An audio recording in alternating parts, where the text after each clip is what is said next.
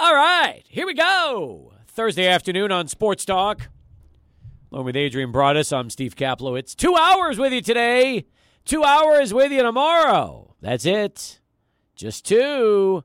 And then Tim Haggerty is back from Sugarland, Texas. Not Candyland, Sugarland. Could be the same thing. I mean, hey, sugar is candy. So I used to love Candyland when I was a kid. Played a lot of Candyland. Thought it was great. I got to ask Hags, and he joins us in about hour and 45 minutes, if he ever thinks about Candyland when he's traveling to Sugarland. What do you think? Maybe he's now thinking about like Sugarland out in space because it's the That's Space right. Cowboys. It's like they've got everything themed Space Cowboys out there. And Steve, uh, Tim Haggerty, he delivers on Twitter uh, a lot. Sometimes it's it's very information packed, but sometimes it's like the the perfect tweet. Like he just always he sends off the the perfect tweet. And uh, I I got to commend Tim Haggerty with with what he sent off today Oh, did, what did he do? he, he sent off this picture and it was just it, was golden with with all these different things from the space cowboys that he ended up seeing so uh, yeah i don't want to hype this up too much but uh, i really like this one from tim haggerty You're you're hyping it though. If you say you don't want to hype it, but you but you're hyping it. that's So- right and maybe it's well deserved Hang on. Let me see what he did today. Let me see this tweet. Ah, look at that. Oh, it's it's growing on him, is what he said. Um, so the Galactic Grill is okay, but I do like Galaxy Gifts. You know he's going to have to bring something back for his kid. You know that. oh yeah yeah Gr- but no, Carson's getting some kind of goodie from uh, from from Sugarland. I got to ask Tim what it's going to be. No, eh, the the end of this tweet was the best part. The fact that the Sugarland Space Cowboys is growing on Tim now that he sees it out in the wild. Oh, there you go. You think that means something in terms of? I, I listen. I like what they've done. They've got a cool looking baseball mascot, like an old school animal mascot, kind of the uh, the, the space, this you know the, the alien style, but a, like a, a lovable looking alien. That's the best way to put it. And uh, they have themed out the whole ballpark. Let's be honest. Skeeters sucked as a name. I mean, it just did. Who wants to be known as a Skeeter? Nobody. So I think that that is a good idea in terms of changing that name, you know? Oh yeah, I mean we've seen some really good new names changed uh, in the past couple years. I feel like we always do like the best minor league baseball team names, and Space Cowboys goes right up to the top after they changed from the Skeeters. Uh, What was the Skeeter? I'm trying to decide was it the mosquito, was it an ice boat, or was it a skeet shooter? I, I think I'm I'm going with a mosquito. I, I don't remember. That who wants to be known as a as a bug that just bothers you? That's not you don't want to be known as a pest. Yeah, uh, yeah, that, I don't like that for a team name. Like I'm looking at some of the other ones. I love Montgomery biscuits. Like I'd rather a cool. You wanna be weird something you eat? Yeah, I want to be like something weird, like uh, something memorable. So A biscuit? Yeah, something that people will remember. Like, hey, did you know that team name is the Biscuits? Look at, the, at their team store over there. They just have a bunch of jerseys with biscuits on them. Remember when the Chihuahuas first came out? What that was like? Yeah, everybody hated it. I, I think um, I think even I I didn't really like it when I was you know younger at the time, and I first saw that team name. I was like, wow, uh, the Chihuahuas. They should have gone Desert Gators or something like that. And then now this whole city loves the Chihuahuas. They love the name. When they first came up with that name, I thought they were going to kill Brad Taylor. It was not good. It How was the show de- during Oh, that it was brutal. It was brutal. People hated the name. Hated the name. They called us up. They weren't going to buy season tickets. They want nothing to do with the team. What an embarrassment! You you uh, you got rid of City Hall for this. I I mean, just you wouldn't believe what it was like. Wow, and people just were totally out on this. They wanted a, the guy that named the team. They were like death threats to the guy. no. Oh yeah, bad. that it was bad. it was terrible. Those same fans who said they wouldn't even buy season tickets for that season back in 2014 are probably uh, excited to go for their ninth straight season to Southwest University Park. I felt bad for the guy. I mean, the guy that won was, I mean, you know, he he was in the beginning kind of trying to be uh, anonymous. He was like afraid to go out and tell everybody this was my uh, this was my submission. He didn't want to do it. Man, with that kind of backlash, I wouldn't want to put my name behind that just because, just knowing the immediate backlash. And I don't think it, it was justified one bit, but uh, I, I think people just get so reactionary when it comes to team names. I mean, when the yeah. Guardians came out, when the Commanders came out with their name, it, it was just everybody had to have an opinion about it. And then by the next week, by the season start, everybody kind of forgets about it. I That's feel like point. the, the Locomotive FC, that was one that everybody was on board right away. They, they really liked that one. You think we're ever going to get Shamar Givance's um, uh, post that he's now a Miner? I don't know, man. We got to hit up the marketing department over there. I don't know what's what's the holdup because uh, now it's you know it's known that Shamar Givance is going to be a, a, Miner, and that's great for the Miners. The fact that they're getting a five foot ten scoring point guard from Evansville, the transfer, uh, who who is going to come to uh, El Paso in the Miners and provide immediate help. I, I think this is huge news. I'm just surprised that he hasn't released it on his own social media account yet. Is it done? Yeah, there you go. That's a good question. I like that. I, I thought it was done, but I mean, uh, and then you've got it's just so weird. You got you know media releasing it yesterday when they heard about it, and the kid still hasn't done anything.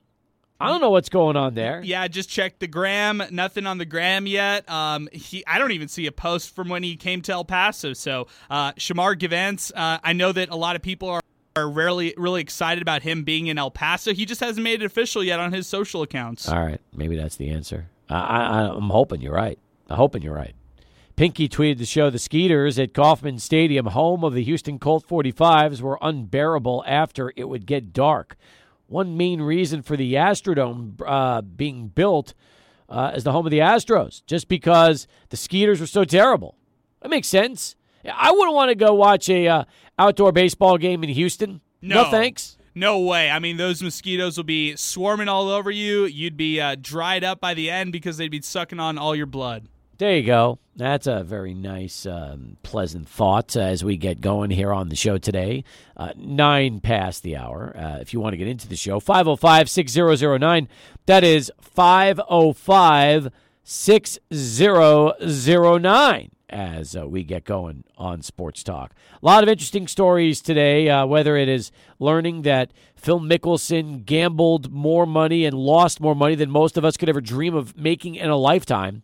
It, would be nice. It'd be nice to just know you've, you know, you've made a couple million and uh, you're able to retire, and never have to worry about any kind of financial issues. Imagine if you lost forty million dollars in gambling over the course of like a four or five year period. Yeah, that's uh, you. You got to call up your bookie. You got to um, tell him to cut you off at that point after uh, after you've spent maybe a million. Yep. But the fact that he's gambled more than forty million from Ooh. that period, and it's not like this was yesterday. Like I would I would understand if he was like on his smartphone, he didn't know how to actually like gamble. He's using like a FanDuel or DraftKings app, and he has no clue what to do. So he's he's blames technology. But the fact that this was like pre uh, smartphone gambling era, that I I, this is inexcusable for uh, for Phil Mickelson. Come on, man. A lot of money.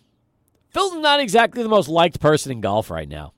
I know it's like uh, between this one, the fact that he's flirting with the the uh, Middle Eastern, uh, you know, uh, uh, golf tournament or whatever the golf league that's out there, and how he could go transfer over there, and everything else around him, how he skipped out on the Masters. Yeah, just not a likable guy among golf yeah, circles. Yeah, Phil's definitely having some uh, having some issues. that's for sure. So, um, by the way, some other stories that I do want to get to uh, on the program. Um, I-, I, love the fact, by the way, if you've been watching playoff sports, uh, you know, hockey, basketball, doesn't matter what.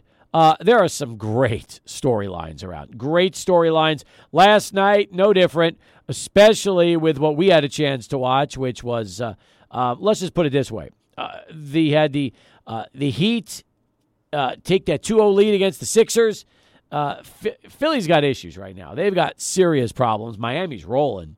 And then Suns doing the same thing to the Mavs, uh, beating them by 20 despite Luka's 35. They need a lot more than Luka to try to get into this series. Yeah, that's the big problem. Is it's Luka and the and the Funky Bunch. It's no one else around him uh, with the uh, Dallas Mavericks, and it's it's kind of like you know the the Mavs are they have this window right now with Luka Doncic, and they've got to uh, take advantage of this because it just takes one season for Luka to be upset, disgruntled, and you know think that things are not going well in Dallas for him to start to get upset with the front office and start uh, being the next superstar who wants to be traded and go to another team. So they have to do whatever it takes to try to cater to the you know you know Luka's uh, skills and advantages by surrounding him with some talent. Man, I just don't feel like he has talent around him aside from uh, Jalen Brunson on the other side with the Suns. I love DeAndre Ayton. I love how uh, Mikal Bridges has been playing lately. And yesterday was the Devin Booker show, along with Chris Paul and what he did in the fourth quarter.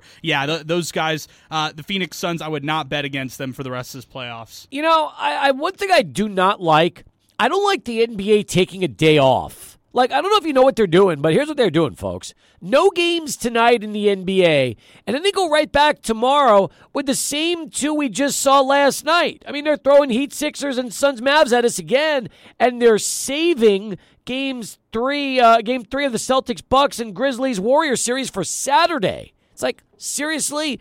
You're, why are you giving extra days off there and resta- and, and, and just restacking the uh, the games yesterday for Friday night and giving us a, a, Thursday night off. It just doesn't seem right. Yeah, I'm scratching my head at this one too. I also noticed that uh, it's consecutive days after this, so you'll see at least one game played every night after this. But I, I don't understand why you didn't have Boston Milwaukee tonight, or why didn't you why why you didn't have the the other game uh, that's supposed to be set on Saturday. So I, I this is a, a, very strange scheduling format that the NBA is kind of going around right now, uh, and I don't know why we're turning around Friday, aka tomorrow, and we're having to watch the same games we saw last night. I, I just don't get it either. And, and and you know why should Celtics, Bucks, and Grizzlies, Warriors have the extra day off for their game three?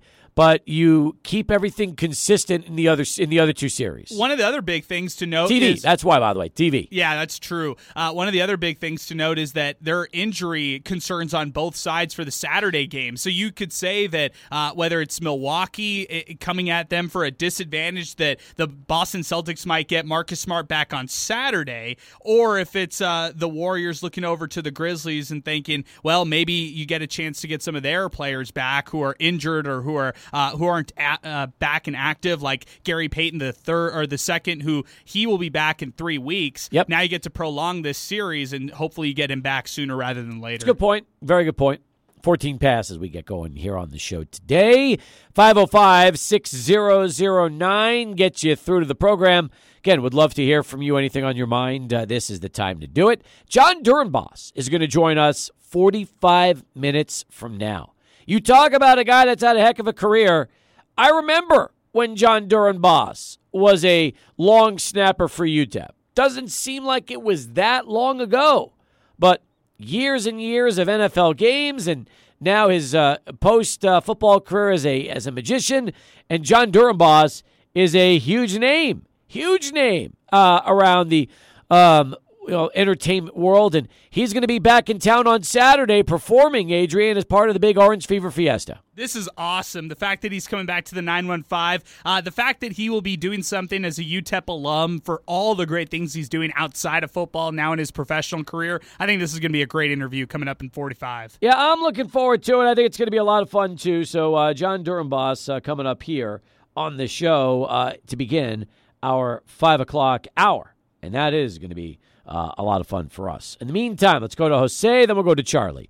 Uh, quarter pass, just getting going on the program. Jose, what's happening, man? How are you? Hey, what's up, brother? How you doing, man? Good, Jose. So, what's going on? I see Luka, and he dominates, man. He's great, but he just doesn't do enough to involve it. How is it that when Luka was hurt, Brunson and all of them were going off? You know what I mean? They were, they were getting off. They were getting theirs and Luka comes back, and all those all those flames got you know put out. Who, who, whose fault is that? You know what I mean? Is it is it because Luka has to have the ball in his hand? And if he's a true point guard, he has to get it. I I I see where you're coming with this, Jose. I don't disagree that Luka is very ball dominant, but my biggest thing is look at who they were playing in the first round. The Utah Jazz have so many problems around their team. Uh, I think it was more of a matchup thing that Brunson and Dinwiddie went off in that in those games without Luka, and they were able to close it out as quickly as they did. I think for with Luka going up against this team like they are uh, in the Phoenix Suns, you can't be this ball dominant. You can't play the Houston Rockets mentality where it's ISO ball. And uh, I, I just I'm with you on that. I don't really like how he's uh, possession heavy. Yeah, but other than Reggie Bullock, nobody's doing anything in that starting lineup. You got a bunch of guys that aren't playing that many minutes and aren't contributing. That's another problem right now. Dorian Finney Smith isn't the answer, and, and and neither is uh, Dwight Powell and neither is Jalen Brunson. It's not exactly like the Mavs are throwing all stars out there around Luka in that starting lineup. It's a bunch of guys that are role players. I just think that when I see Luka, he has that ball. It's he reminds me of Carmelo Anthony. The black hole. Ball gets to him, it ain't coming back. Yeah, but you got to give him some you know supporting cast, don't you? You got to give him some guys to work with. But, but okay, but but if you look at Brunson, Brunson went for forty Oh, you said he's a role player, but, but a chump. There's no chump that could go for forty. Yeah, that's true. I mean, look, game, but he averaged. You know yeah, I mean? but he averaged sixteen a game. It's not like he's dropping twenty plus. I mean, every I guy mean, on that team is like, you know, Dwight Powell's at eight point seven points per game. Reggie Bullock, I know him as a former Knick, eight point six points per game. I mean, it's let's be honest, it's the Luka show, and you can't be the Luka show against a team like the Suns because they've got they're just there's too many weapons on that team. But see that that's why I say he needs to he needs to because he's a starting point guard. You've got as a point guard, you've got to get other people involved, man. Yeah, I get takes, you. I he takes you. 30, 40 shots a night, man, and sometimes he only hits ten to fifteen. I know, but I, mean? I look so, at Crowder, Bridges, Ayton, Paul, and Booker. That's a team. That's five guys that are all capable of beating you. The Mavs don't have that right but, now. But, but see, but but but they got Paul, who is the he is what you he is. If you look up point guard in a dictionary, sure, you see a picture of Chris Paul. Well, because he gets everyone involved, and if he, and, and when needed, he takes over. You know what I mean? But yep. he knows how to drop, he knows how to drop the dimes, and he's been like that in every team he's ever gone. He made the Clippers a, a perennial favorite, you know, year in after year out.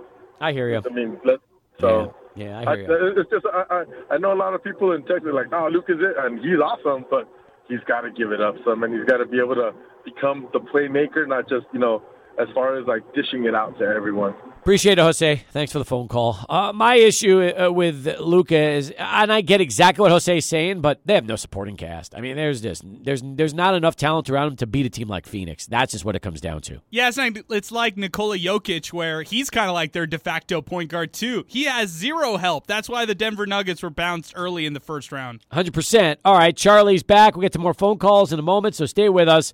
505-6009 gets you right on in and through to Sports Talk as we get rolling here on a Thursday.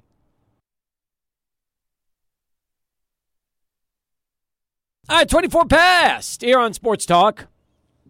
505 6009, our telephone number. You can tweet the show, 600 ESPN El Paso. Um, we got a lot to cover, a lot more to cover. Right now, let's get back to the phones. Memphis Drew is uh, joining us next. Hey, Drew, what's going on, man? How are you? How are you, Steve? I'm all right, Drew. I'm well. How about yourself? Yeah, I'm doing pretty good, man. Well, you should I be. I believe there's thousands of closet Memphis Grizzlies fans here in El Paso. They're just in the closet. They haven't come out yet. I like the time off. We can get Bane healthy. His back has been bothering, and he's hadn't been that effective. Uh, Dillon Brooks got one game. Uh, I think that's about right he hadn't been playing that well during the, the Minnesota or this uh, Golden State series. So we got a guy that can step up. He's uh, Ziaire Williams. I think he'll do a pretty good job, and we should get Steven Adams back. So I think we're going to get a split in Golden State and get that home court back again. By the way, did you think that the Brooks uh, foul was justified in terms of the suspension? Yeah, yeah, one game, one I, game. That's that's good with me. Uh, look at uh, what's his name, uh, Draymond Green. He's he's done everything, and he's throwing uh, obscene fingers at the fans. No, he's just telling the fans they're number one. That's all he's doing. Uh, that's one way of looking at it. There you go. Hey, what channel does Canelo come on on the antenna? Uh, that'll probably be. Let me think. The Take your Canelo pick. fight. Yeah, it'll probably be either five or eleven or twenty-two. One of those. Uh, usually, it's. I think twenty-two might have it. Okay, you looking forward to his fight? Oh, are you kidding? I'm always. I'm always looking forward to Canelo on, on uh, Mexican television. You better believe it. Especially now. Now there's no delay anymore. I mean, it's simultaneous with the pay per view. You know, in the old days, it was an hour behind. It was this and that. Now it's as soon as he goes live on pay per view, he's live on uh, over the air television. It's great. So thanks to Rabbit Ears, it's made uh, all the difference in the world. So yeah, I'm looking forward to that fight. Should be a lot of fun. What do you think of Ja Morant? And I'll listen to you off the air. What do you think Have of John? day. What do you think of Ja Morant? I hung up. I always love it when people get. I, I want him. Of course. What do you think of John? Ja Morant's a superstar. I love him. He's unbelievable. Ja Morant's one of the best players in the game, and he's just going to get better and better. So I think you know what Memphis won the lottery with a kid like that. He's growing up right before our eyes, and it's it's going to be the biggest what if in NBA basketball history. What if the Pelicans drafted Ja Morant over Zion Williamson? And, Yep. Uh, you know, and and right behind him was R.J. Barrett to the Knicks. that's true, So it's too. a, a one, two, three right there. That well, I, you know, I, I think it's going to work out for everybody in the long run. I really do. I think uh, R.J. Barrett is still a really good young player. I think we still have to wait and see when it comes to Zion, and I'll side with Zion when it comes to his upside. Uh, but Ja Morant is doing it right now. That's the difference. He's not a household name. People don't know Ja Morant's name. Well, they Uh, should. but but yeah, this is the playoff series when they might start learning his name. If the Memphis Grizzlies somehow beat the Warriors in this series and advance to the Western Conference Finals against either the Suns or the the Mavs,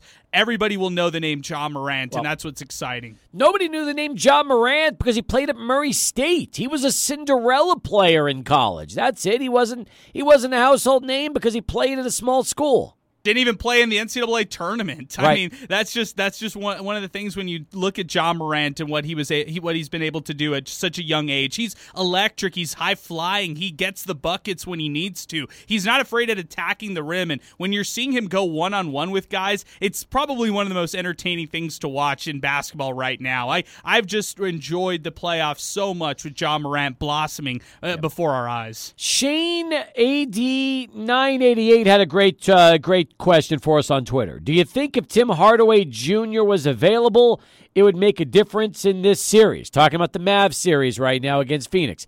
Absolutely, it would. I mean, Tim Hardaway's a scorer. He could he can drop twenty plus in a game, and he has the ability to take some of the pressure off of Luka. So yeah, you better believe. I think Tim Hardaway Jr. if he was healthy would make a difference in this series. I don't think it'd even be a, a question right now. He would give Dallas another big weapon right now around uh, besides Doncic. Yeah, I also think that they're looking for that third guy to step up. It's some nights it's Dinwiddie. I, I'm talking about the third guy beyond uh, Doncic and Brunson, but sometimes it's Dinwiddie. Sometimes it's Maxi Kleber who gets hot from the perimeter. But they needed a guy like Tim Hardaway to be a scorer, uh, like an off-ball scorer, or to be in the corner hunting for shots while Luka is maybe on the bench. Uh, they just needed a guy like this, and his absence has been uh, missed big time uh, by the Mavs. But you know the big thing when it comes to the NBA, you have to have durability. You have to think about your team uh, being deep to have a run in the playoffs, even if you hit uh, adversity with some injuries. So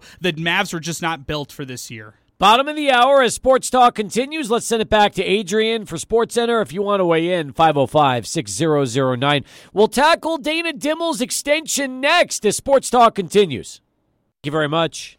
Uh, again, you want to get into the show, 505 6009. That's 505 6009. As Sports Talk continues here on a Thursday from our 600 ESPN El Paso Lubingo studios here uh, on North Mesa.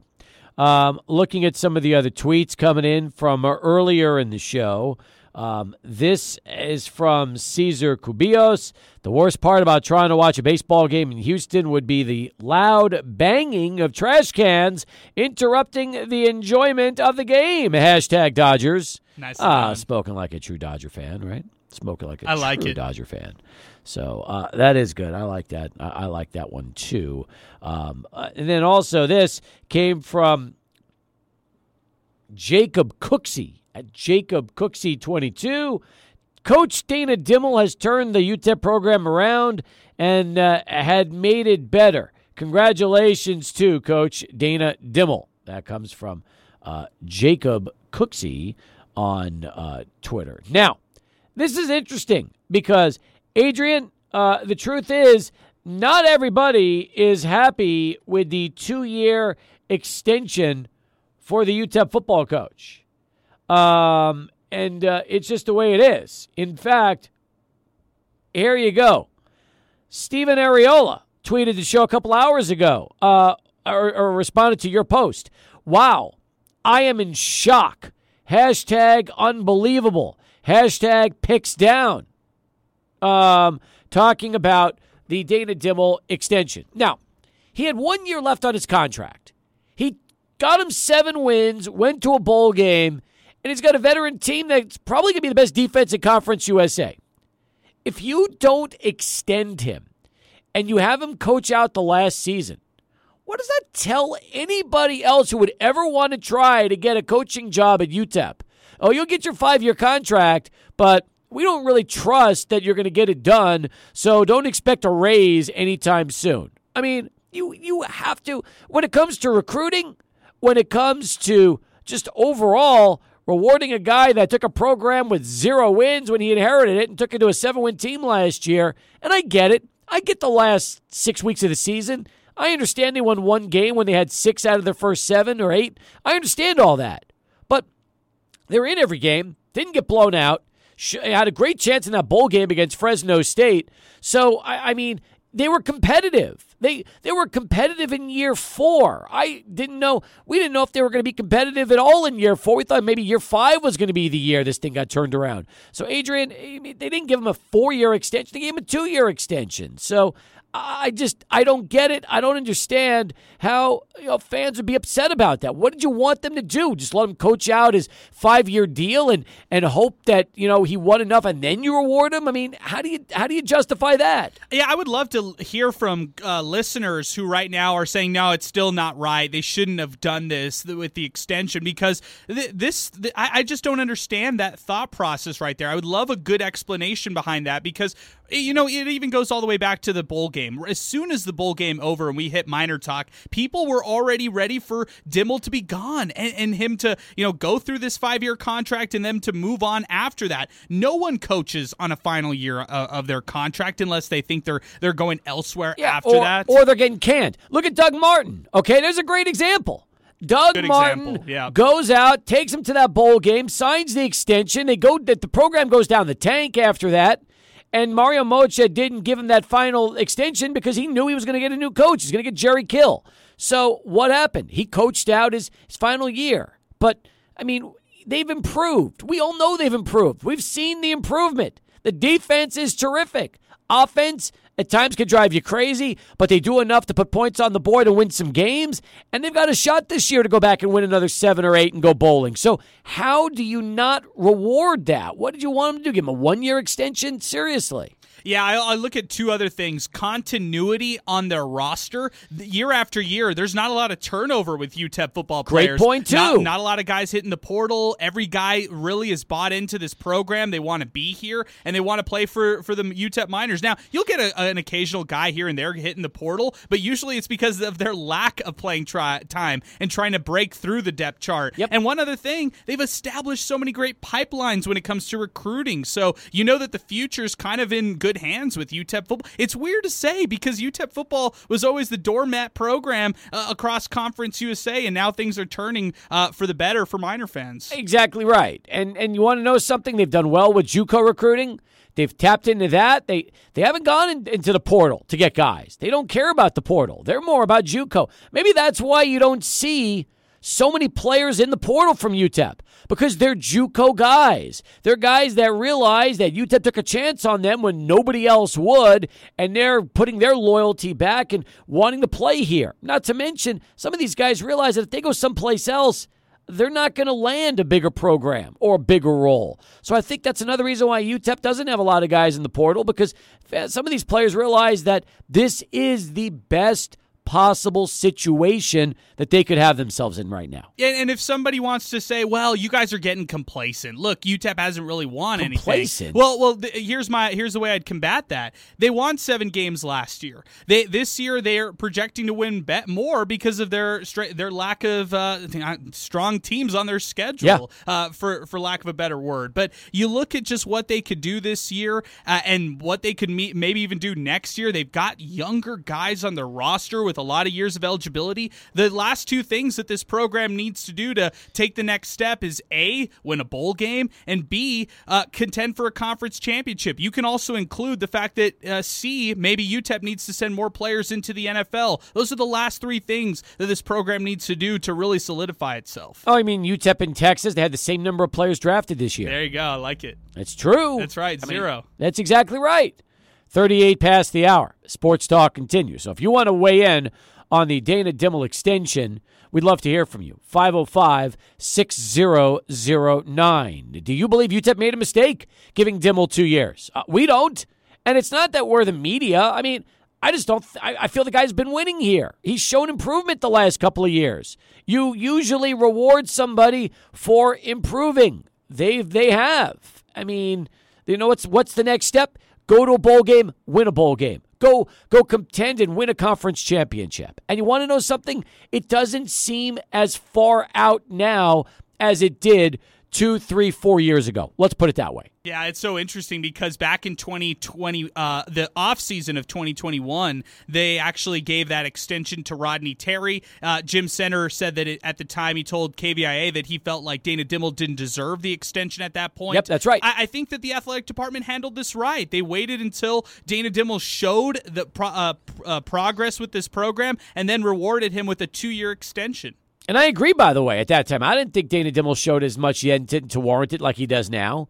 So I think that's exactly right. Proof's in the pudding. All right, 20 in front of five as Sports Talk continues. But I'll say this based on last year and expectations, we have high expectations for this football team. And if they don't perform well, there's going to be a lot of upset people for a lot of reasons, knowing that this team is set up now to win. So there's really no excuses if they can't get it done. Yeah, and if they can't get it done, if things go south, it's only for two years. He's not among the highest paid coaches as it is in Conference USA. It's a, it's an easy out. Uh, also, If, if things go south. Absolutely. All right. We'll come back with more. Final 20 of hour number one. Then Jon Dorenbos going to lead off hour number two. He'll be at the Orange Fever Fiesta Saturday night performing for all of you that attend the big event right here, 600 ESPN El Paso. Back here on Sports Talk as we continue. Jon Dorenbos, a little more than 10 minutes away via Zoom. Hey, do we really have the president of the Dana Dimel fan club on the line? I, am excited Yes. about that. Me too. Man, that's good stuff. First off, I didn't even know Dana had his own fan club, but if he did, I, I you know I'm excited we got the Prez on. That's always nice. We can kind of you know bypass all the regular members and just go right to the top. I'm excited about that. The president of the Dana Dimel fan club, aka Ed. Let's get him on. He's joining us next. 505 6009 get you through to Sports Talk. That's 505 6009. What's up, Ed? How are you? I love it. I love it. I'm doing okay. How are you all? Hey, we're doing fine. Thanks, Ed. Appreciate it. All right. What I'm going to tell you guys is going to be shocking. Um, but at the end of this discussion, I'm going to give you the title of the book that you and Adrian are going to produce that will make you millions. Got it.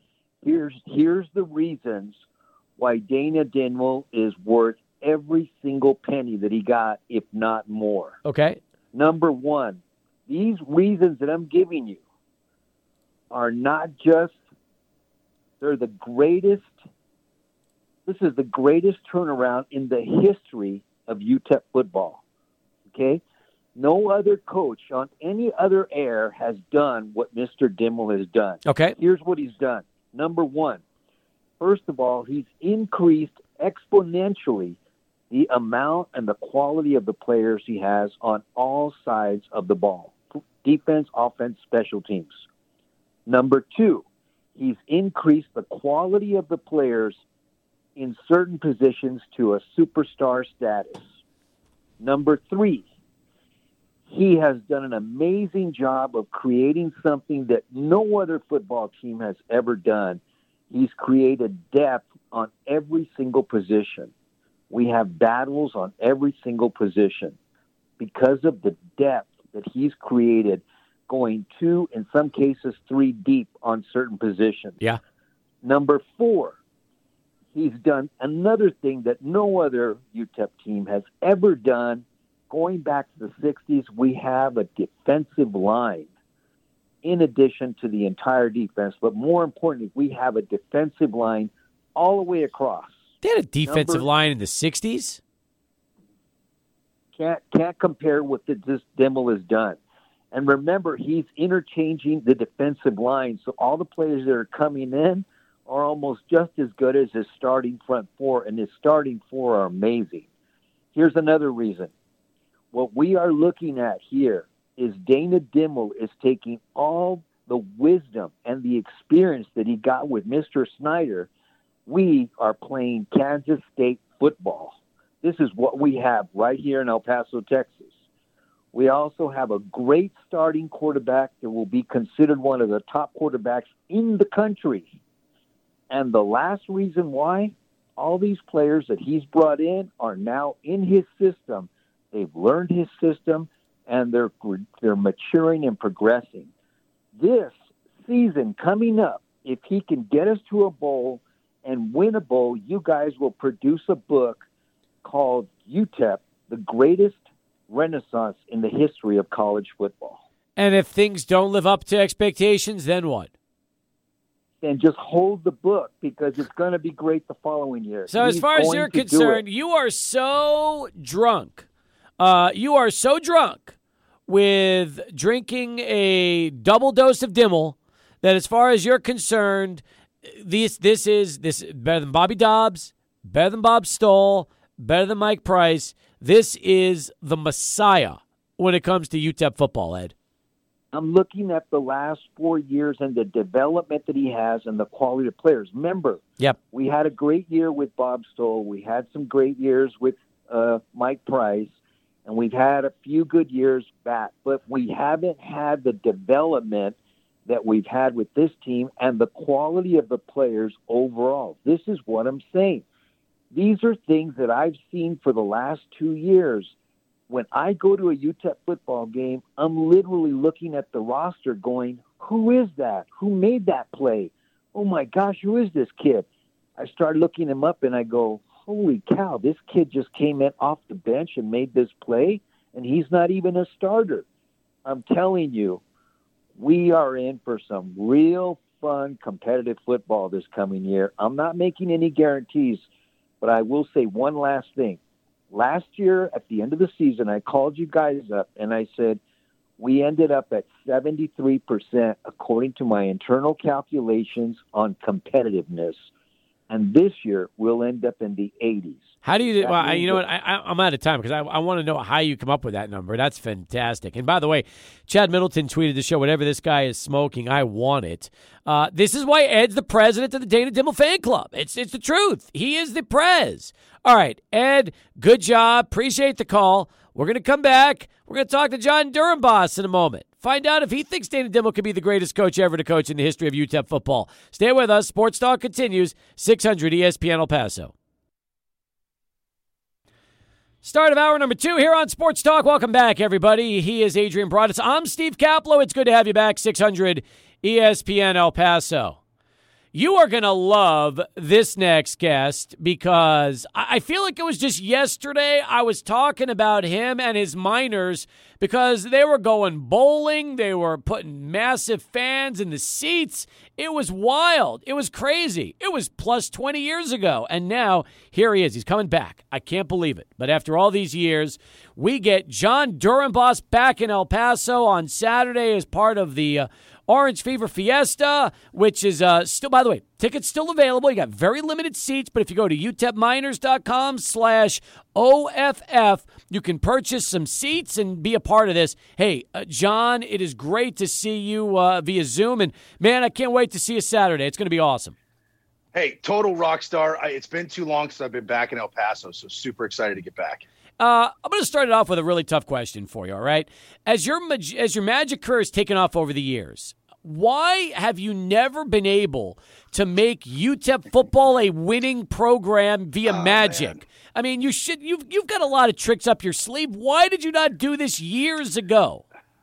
Uh, I asked myself the same question. Trust me, you and me both, buddy. All I can tell you is this: things are good now. Uh, coming off a seven-win season, a bowl game, we got high expectations this year with Dana Dimel. It seems like after all these years, Jon, UTEP football is is now heading in the direction that people have been begging for uh, forever. Well, and since 20 years ago, now that you point that out, right? I'll say this: like my my experience there, I got there in 2000. I was a part of the WAC championship season, Rocky Perez, and a lot of great players. So uh, I know this: that when UTEP is winning, that city is amazing to be a part of. It's electrifying. The Sun Bowl was amazing. So, like you and everybody else, I'm hoping they come off a seven-win season in a bowl game and come in and just kick it back like they did in 2000. I loved uh, 2000. First off, think about 2000 for a second. We had Y2K. We were worried that we were going to get destroyed, and, and, and every computer that we had then was going to go under. Cell phones were in their infancy, no social media. Life was so different, but you said it best. UTEP football was rocking in 2000.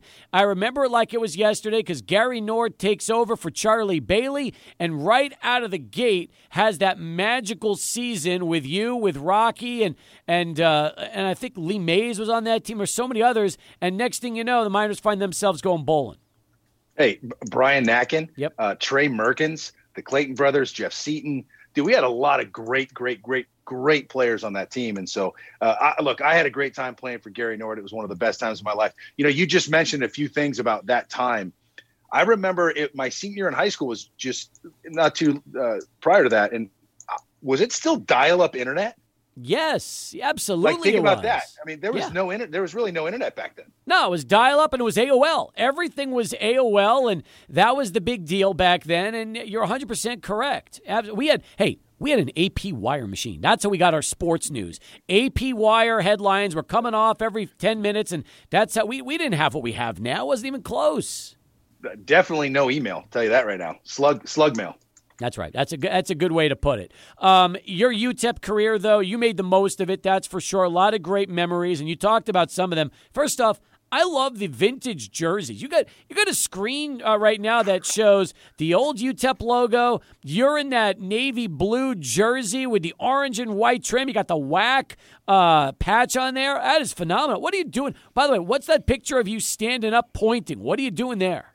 So that this game, what, what side is it? This game was actually against Hawaii. Uh, it was kickoff return. I was about to set the old school wedge uh, for probably Sherman Austin, uh, and we were pointing out the dudes because I remember it because I photoshopped this. And then this was my first game. It was against Oklahoma in 2000 at Oklahoma, of which we gave them a run for the money up until like halftime. I, we were like winning, and I then remember. it just it, it just went south after that. So, but I like the old school man. I do too. And you scared Oklahoma. That's the best way to put it. You put fear in the Sooners for the first half, who, by the way, UTEP plays Oklahoma coming up uh, this season. That's their second game of the year. Love it. Uh, I, the, the thing that was cool for Oklahoma, my whole life, I wanted to play in front of 100,000 people. Since I started football, I thought it'd be cool to play in front of 100,000 people. First college game ever.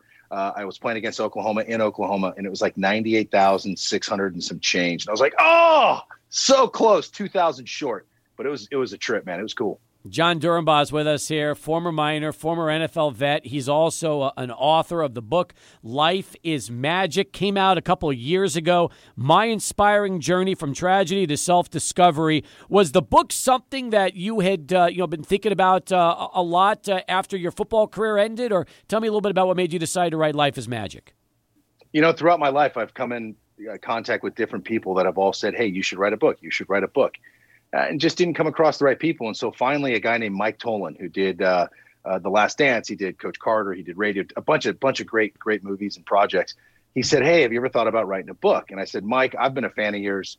Uh, if you want to do this, what would you do?" He said, "Go to Larry Platt. If Larry Platt writes the book, I think he'll capture your voice. I'll pick up the movie." And I was like, "Done." And so that kind of is kind of what steamrolled it. Awesome. And uh, the book did very well for yourself, so congratulations on that. And I don't know what's been more, um, I guess, for you. Um, when you look back on your career, both as a football player and now uh, as a magician that tours all over the world, what is uh, when you what are you more proud about? You proud about just the legacy you left on the football field, or what you're doing now in terms of uh, just being uh, you know a world renowned magician? Uh, I'll, I'll tell you what I'm proud of. This was probably the most proud moment of my career. I was in training camp with the Philadelphia Eagles in 2016 and I was filming America's Got Talent in LA, and I was flying back and forth. Didn't miss a practice, didn't miss a meeting, didn't miss a rehearsal. And it was like two careers when I was a kid that people would be like, "Oh, you'll probably never make it." You know what I mean? Oh, magicians don't make any money. Ah, oh, to make it to the NFL. And it just kind of like this moment where I was literally I played in Sunday football against Cleveland, took a plane to then go film on the number one TV show in the world doing magic, and it was both my loves on the on the highest stages simultaneously. Uh, it was cool because I, I became an example that you can have multiple careers, you can do multiple things, and you can have success in both of them if, if you just try.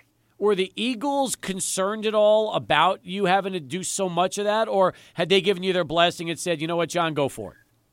Well, they didn't even know I did the show, and so I did. I did the golden. I, I did the show. I got a gold buzzer. You watch America's Got Talent, it puts you right to the live show. Well, that was filmed like April, May, but that episode wasn't going to air till July.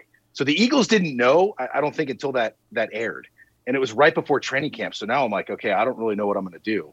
And uh, am I going to opt out? Am I not going to opt out? And then the Eagles came to me, uh, Jeff Lurie, the owner, and Howie Roseman, Smol- uh, Don Smolenski, the president, and Frank Kamienny. And they also, and, and led by Jeff Lurie, the owner, they were like, hey, this is a big part of your life. Yeah. Uh, we want to support who you are. So if you can make this work, let us know. And I'll never forget this. It was like the subtle complimentive dig. Jeff Lurie looked at me and goes, I mean, let's be honest, Dorenbos. It's not like you're the quarterback or anything. I mean, what do you really do? so it was perfect. Have you performed for uh, for Jeff before? Had he, he was he already familiar with everything you could do as a magician? Oh yeah, because when I got to Philly, I realized this: I'm a long snapper, which means I'm doing this much on the football side. But I knew that I had a talent that could I could bring value to the organization on the advertising and sponsorship side. And all I wanted to do was create a, an opportunity that they would think twice about getting rid of me to bring in somebody younger and cheaper as a snapper. So if I could show my value and help get advertiser sponsors and community relations, then I think that would help me keep my job as a long snapper. And so sure enough, you know, I became the number one requested guy with the major sponsors and and and uh, the major corporate events to MC and to perform at these things. And I think that if you can bring value on different sides of the business, you're just helping yourself with longevity. I love that. Uh, Jon Dorenbos with us uh, here on Sports Talk. He'll be back in El Paso this Saturday, part of uh, Orange Fever Fiesta. It's the big event, and uh, tickets still available right now. UTEPminers.com slash OFF. Uh, but they're selling out quick, and Saturday is going to be amazing. It's going to be like an hour show, Jon. You're putting together an hour performance for El Paso and for Miner fans and all the UTEP connections that's going to be out there. That's going to be awesome as well. Yeah, Hotel Paso del Norte. We'll, we will be there 6 p.m. Saturday. Get your tickets. Uh, I might go a little over an hour. Don't tell anybody. If it happens, it happens. I'm excited to come back. I'm excited to share my story. Excited to do some magic. Uh, excited to meet the fans and excited to help. Really, what, what is this all about? UTEP was a huge stepping stone for me, not just professionally, but personally in my journey and in my life. So to be able to come back, all the proceeds go towards scholarships for student athletes, and that's super important to know that all the proceeds are going to go help kids uh, that were in my shoes that just want to make something out of their life. So uh, come be a part of it. It's going to be a great night. I will be there, and you should too. That is the greatest selling point I've heard so far is that it's going for student athletes. Because the fact is this you do this all over the world, you get great money for your act, and you could have done that here, but you decided, you know what? I want this to all go to football, to athletes, and, and that's just like yourself. I mean, it's almost like you're going back to your roots with this performance here on Saturday. Yeah, and and look, we were we were uh, you know we we talked and they when they contacted us, there was a negotiation, and it was basically like, hey, whatever you're going to pay me, we're going to donate right back. So we're also giving back. We're not making any money. It's all going towards the kids, and I'm proud to to be a part of that. When you were long snapper at UTEP, who was your punter? Who was your kicker back then? Glenn Beard from Mississippi, uh, and then we had Ricky Bishop, and we had Keith. Oh my gosh, Keith, my senior year was Keith. He hit the 57 yarder to beat Ryson at the Sun Bowl Stadium, which might be the longest field goal I've snapped to date. And it was a little bit of a high snap, but we don't talk about that. But Glenn Beard was the punter. Uh, okay. Uh, Bryce Benecos was also the punter. He, like uh, after Glenn left, it was Bryce. Oh, he was he was a beast. So I, I, got to play with a lot of really cool people. Brian Knack and Trey Merkins. Trey Merkins was a middle linebacker, uh, probably one of the, the, the hardest hitting people I've ever seen in my entire life. Uh, I got to play with him too. What was it like playing for Gary Nord? Because here's the thing about Gary, okay? I remember when he was recruiting players and he first arrived, he told us in the media that I take Polaroids of them without a shirt on, and then I keep those Polaroids and I start shuffling them around to see how their bodies are going to grow. Now, granted, we thought it was a little creepy at the time. We're like, eh, I don't know if we really want to share that to the members of the media. But hey, that was how he was able to kind of project growth by just looking at a a physical trait of a, of a of a player with a Polaroid. That's how he did it. So I'm sure he probably took one of you and everybody else, and yet Gary just seemed to have that that that magic touch, especially when he first arrived, that took that UTEP team to a bowl game. Well, th- well, think about this, right? Because when I was in Philadelphia, we we got Chip Kelly, and in like that 2000, I forgot what year it was. Let's call it 2013 ish. Sports science was like this huge thing, and guess what? Sports science did. They took pictures of you, and they and they monitored your growth, and they saw all this stuff. So, you ask me, Coach Nord was ahead of his time, man. I, I think it was brilliant because the reality is, just you're you're with these people that are growing up and becoming men. And, and, the reality is, if you get somebody as a 17, 18 year old, you need to know what they're going to look like 19, 20, 21 and how they're going to develop because that's really the player you're going to be getting. How did El Paso treat you all the years you were here at UTEP? Amazing. I, I had some of the best times of my life in El Paso. The people were amazing. You know, for me, one of the one of the experiences that I thoroughly enjoyed was, look, I grew up in Southern California, flip flops and palm trees. You know what I mean? And so to go from the Southern California life to the El Paso life, which is completely different culture, completely different way of living. I loved it. It, it broadened my horizons. I got to meet wonderful people, um, and and I, I, loved every bit of it.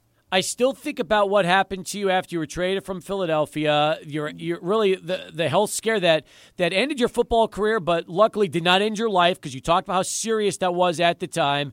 And you know you were fortunate because sometimes things like this don't get detected until it's too late. So I guess, Jon, really the, the, the, fortunate part about this whole story for you is that they were able to catch the issue, correct it, and even though it, it really never gave you the chance to continue playing professional football, you've had uh, an incredible life uh, following uh, following the surgery. Yeah, and, and the hidden lesson uh, uh, on that was I did America's Got Talent, uh, and I got a call to that Simon Cowell wanted me to host America's Got Talent. Nick Cannon had left and so it was like that was the dream job. If I get that job, I quit. And, and Simon, man, he pushed for me. Uh, was a huge advocate. Ultimately, they ended up going with Tyra Banks. It is what it is. Here's the beautiful part about that: I didn't get my dream job, so I went back to playing football, and then I got traded, and then my life got saved. Had I got my dream job, and I thought the world was just rolling, I, I probably die. And it's just like John Ritter, Alan Thicke, and Bill Paxton, who were famous actors that had what I had. So, you know, the moral of the story Garth Brooks has a song called Unanswered Prayers. That sometimes when we want something in life and we don't get it, it might be the best thing that's ever happened to you. So just let it play out and see where life takes you. That being said, is it still the dream to host a reality show like this and one day become that that uh, you know that star? Oh, oh, absolutely. Uh, look, to host America's Got Talent would be amazing. Uh, I will say this: I'm, I'm friends with Terry Crews. Uh, he's an ex NFL guy. They could not have got a better host. That guy is phenomenal at what he does. He's just he's a beast. And so, but yeah, to, to do that would be would be an awesome job. All right. Before I wrap things up, I got to ask you this, okay? For people that are listening to this conversation but have never seen you uh, perform live and are kind of like they're interested now, they're like, "Wow, Jon's coming back. He's going to be doing magic." What's the best way to describe what one like what your show uh, here uh, will be like uh, on Saturday night? Yeah, it's probably not what you expect, and hopefully all the ways uh, that you're hoping. And that is, my show is my life story. It's my journey, and it's the magic I learned along the way. So I, I don't do the dancing girls and the boxes and, and what I look the cheesy magic. I love it. It's just not me. And so the tricks usually have a purpose in, in a story. It has a purpose in what motivated me. And so I promise you, you're going to see great tricks. I promise you that you're going to hear my life story. I, I hope that you laugh, you cry. I hope you reflect on your decisions uh, you know, I'm going to talk about the, the, day that 28 years later I went to forgive my dad uh, right before I had a baby and, and what that did for me. So I hope that people leave my show feeling better about themselves in a certain aspect of their life than when they got there. If I did that, then boom, that's a home run. Any interest in ever doing this on Broadway? Yeah, we've actually had conversations. Uh, Broadway, Vegas. Uh, you know, keynote speaking is kind of my, my core business now, and so uh, I, I, do it. I, I, look. I do the casino gigs as well. It's a lot. It's a lot of work. You know, you have ten people that work for you, and you got a crew, and you're you're doing all this stuff. But uh, the one man Broadway show has has been in discussion. All right, that's good to know. And by the way, Eagles had a great draft. I'm sure that's still the team that you follow more than anybody. They swung the big trade uh, on draft day, made a lot of headlines there, and feel like uh, Philly's lined up pretty well to make a good run in the NFC East this year. Yeah, let's hope so. Look, I'm uh, the Eagles. I was there a long time, right? So I'm proud to say uh, I, broke a franchise record, or I tied a franchise record for most consecutive games ever played. And so Jeff Lurie's been amazing to me. I, I, do keep up with them. And if anybody asks me, "Are you an Eagles fan?" I'm like, "Heck yeah, I'm an Eagles fan." Are you kidding me? So uh, I was I was stoked to go. I got to read the third round pick uh, at the draft, which was super cool. So I'm I'm excited to see Nakobe uh, Dean and what he's going to do, and we'll see how this thing plays out. But ultimately, I will say this: I played long enough to know. Doesn't matter how good you think your draft is on paper. When you put pads on, dude, it is a different level from college to the pros. And until you get in games, not preseason, until you get in games and you experience the speed, because there's a lot of there's a lot of college players that were okay college players that end up being great pro players. Then there's great college players that don't really really turn out to be great pro players. So once the once the bullets start flying, that's when you know who's who.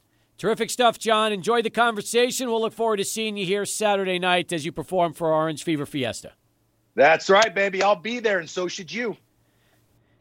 He's Jon Dorenbos, and he joins us uh, here on Sports Talk as we continue. Take a break, come back with plenty more right after Charlie One. He's got this traffic update for us. All right, thanks to Jon Dorenbos for joining us uh, here via Zoom a moment ago. It's going to be awesome, man. Cannot wait. Cannot wait to see him. Going to be so much fun. You want in on the program right now, 505 6009. That is 505 6009. Um, Ed was trending on Twitter not that long ago. In fact, uh, shortly after Chad's tweet, Chad Middleton, that is, um, with the, I guess, you know, whatever this guy is smoking, I want it. Um, two minutes later, Alexa D gets in on the tweeting action. Last caller is smoking some good stuff. I'm in. In whatever he's smoking. All about uh, why uh, Ed believes that we will be writing a best selling uh, book that will make us millions on Dana Dimel. A book that unfortunately only like uh, maybe El Paso, maybe the sports fans in El Paso will read. Maybe a couple people out in Manhattan, Kansas will decide to read it too if they remember Dana Dimel back at Kansas State. You know what's hilarious though? I mean, so even if Dana Dimel wins seven, eight games this year and goes back to a bowl and wins, there's still a there's still fans that won't even that, that still won't be convinced. You realize that, right? Yeah, that's crazy. But uh, you you know it's it's not as crazy when I just remember back to when again when we w- joined Miner Talk after the bowl game, and I thought in that bowl game there's just so many positives to take away, but the fact that they didn't win uh, really rubbed Miner fans the wrong way. They thought that uh, at that point they weren't sold on Gavin Hardison, they weren't sold on Dana Dimel, they weren't sold on this program, and I thought the complete opposite because it, it you know the bowl game was more of a celebration of finally getting over the hump and actually winning seven games games in one season. I mean, they haven't won a bowl game in 55 years. It's not like Dana Dimel did something different than Sean Kugler, Mike Price, Gary Nord, or Bob Stull. They're all the same. They all took UTEP to bowl games and they all lost. So, again, there's no difference. That's the, that's the funny thing about it. If anything, Let's put it this way, okay? When Dana Dimel won, you could ultimately say he won with his guys. You know, that's the really interesting part of the UTEP football discussion. Gary Nord wins, but he wins with Charlie Bailey's players. Mike Price wins, but he wins with Gary Nord's players. Sean Kugler wins, but he wins with Mike Price's players. Now, Dana Dimel wins in year four, and you could say Dana Dimel won with his players. He is the only coach since Bob Stull, and you could argue Bob Stull uh, didn't win with his players. He won with Bill Young's players. So you could make the argument every single coach from 88's Independence Bowl up through uh, the last couple of years always won with the previous coach's talent. When it comes to Dana Dimel, it's a different argument. It took him four years to get seven wins.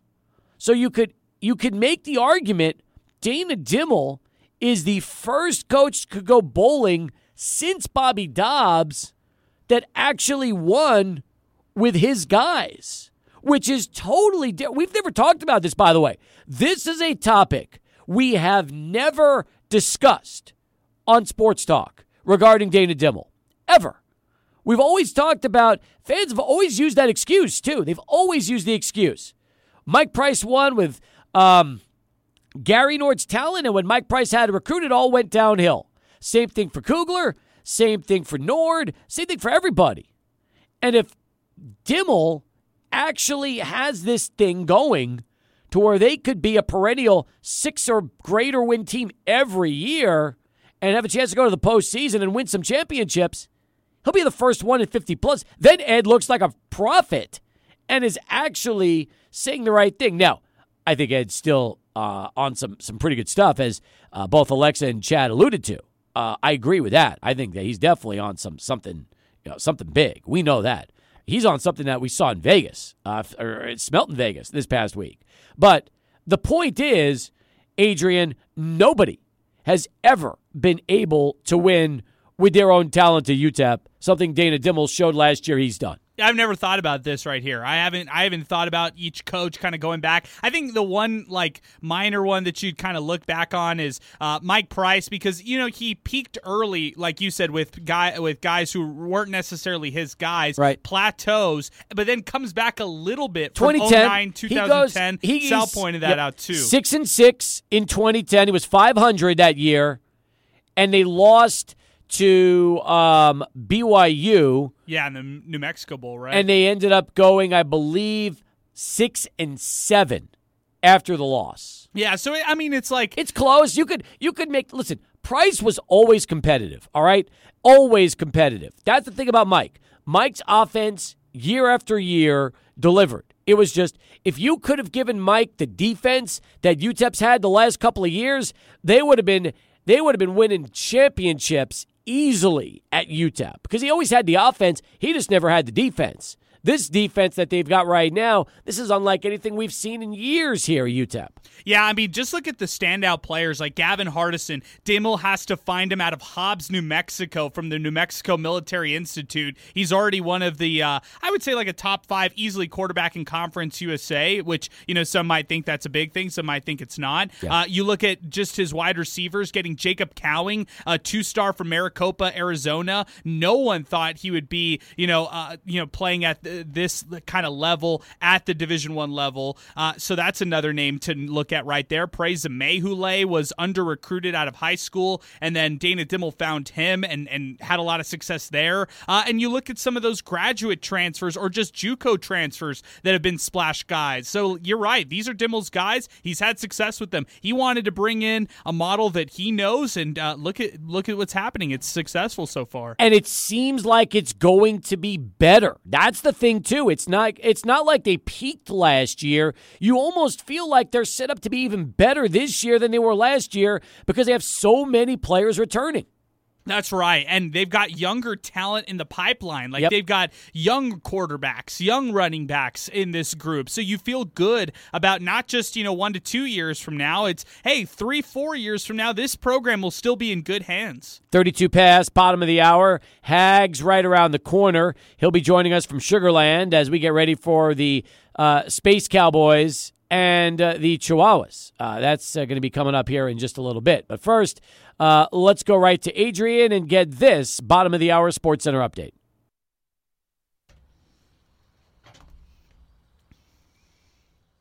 Job as we continue here on the program, and um, we'll have uh, Tim Haggerty joining us uh, in just a few during his final countdown on Sports Talk. Let's check Twitter at 600 ESPN El Paso. And you can also get into the show at 505 6009. That's 505 6009. Super Miner Miner tweets the program. Welcome back, by the way, Super Miner Miner. It's good to have you on via Twitter. You should introduce Mr. Dorenbos to Cody Decker. Those two might make a good team. Hashtag future stars. Nicely done. I got to give Super Miner Miner a follow. One of my all time faves. Some people didn't know, they thought he disappeared, but he's still around. Good job, Super Miner Miner. If you want to follow him, you can follow him on Twitter at uh, Super Minor Mine One. So it's Super Minor Mine One. There you go. Adrian, give him a follow. I already follow him. Attaboy. I'm one of the That's good. 13 That's good. or six, I should say. Yeah, it's, there's not many, but it's a good club. Ed McDonald, president of the Dana Dimel fan club, who blew everybody's mind with his phone call, throws a tweet that's even more mind blowing or disturbing, depending on, on, on your take. Here you go Columbia Dimel Gold, greatest renaissance in college football. And that's what people don't realize the way he finds talent and the way he develops. That's from Ed McDonald at Miner Eddie Mack. I think he should change his, his Twitter handle to Dana Dimel Fan Club. That's right. Just simple. Dana make Dimel it fan make club. it at Ed. Get rid of your Miner Eddie Mack. Make it at Dana Dimel Fan Club. That's where you should be, man. That's where you belong.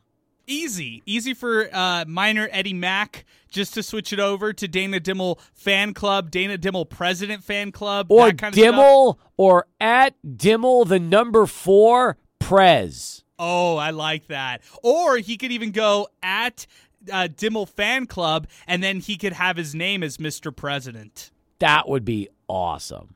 That would be awesome. So We got this down. we do. Hey Dana, if you're listening, please invite Ed to your house and you know, I mean, he's he's already, you know, he's sold, man. It's done. So just you know, invite him over, have him for uh for a, an, an evening of beverages, and you know he'll he'll tell you uh, why he is president of your fan club, and you know he believes that you are the UTEP Messiah. That's just what it comes down to for football. The fan club has got to be invited to the, the celebration party for the contract extension, right? I mean, when I the when so. the party's active, when it's out there, when Dana Dimel's you know popping the bottle of champagne, excited that he'll Yep. be here for another two years. Miner Eddie Mack, he'll be there. Uh, he'll be there bringing a, a bottle of Dom Perignon. Do you think that if Eddie Mack started a Dana Dimel fan club, he'd be able to get, you know, let's say a, a 50 to 100 people on board? Do you think he, he could actually start the Dana Dimel fan club and make it happen? Maybe not fifty, uh, maybe a maybe like 25, 30. Maybe That's still, like that. that's a good core. That's a good core group of people. People join the fan council, and they could join this one too. Yes, I agree with you. Whatever happened to the UTEP fan council? now That's that a you bring it up, question. Great question. I don't know. it's a I question no for Jim clue. Senter. Yeah, that's right. I, I haven't seen applications come out. Watch, now that we say this, we're, we're going to get an email. Applications are out for the fan club. You know what I think?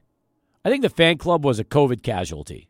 Really? That's just what I think. I, I Oh, don't wow. remember the last time I saw the UTEP fan club, but I feel that probably went away like when COVID hit a couple years ago. We got to ask Oscar. He was like our resident fan council. Oh, that guy was great. Yeah, that's right. He would always give us the insight on what happened in the meetings and how heated it got. Yeah, and then he would sum it up and, and, and put like 20 tweets together or like a stream of consciousness about everything. It was awesome. I agree with that one. We That need more of that. We need updates. Whatever happened to Oscar? Ever since the fan club dissolved, his tweets dissolved. Yeah, exactly. He Maybe got discouraged if it dissolved. Did he go away? Is I he don't still know. No, I think he's. I think he's still around. I think he's still around.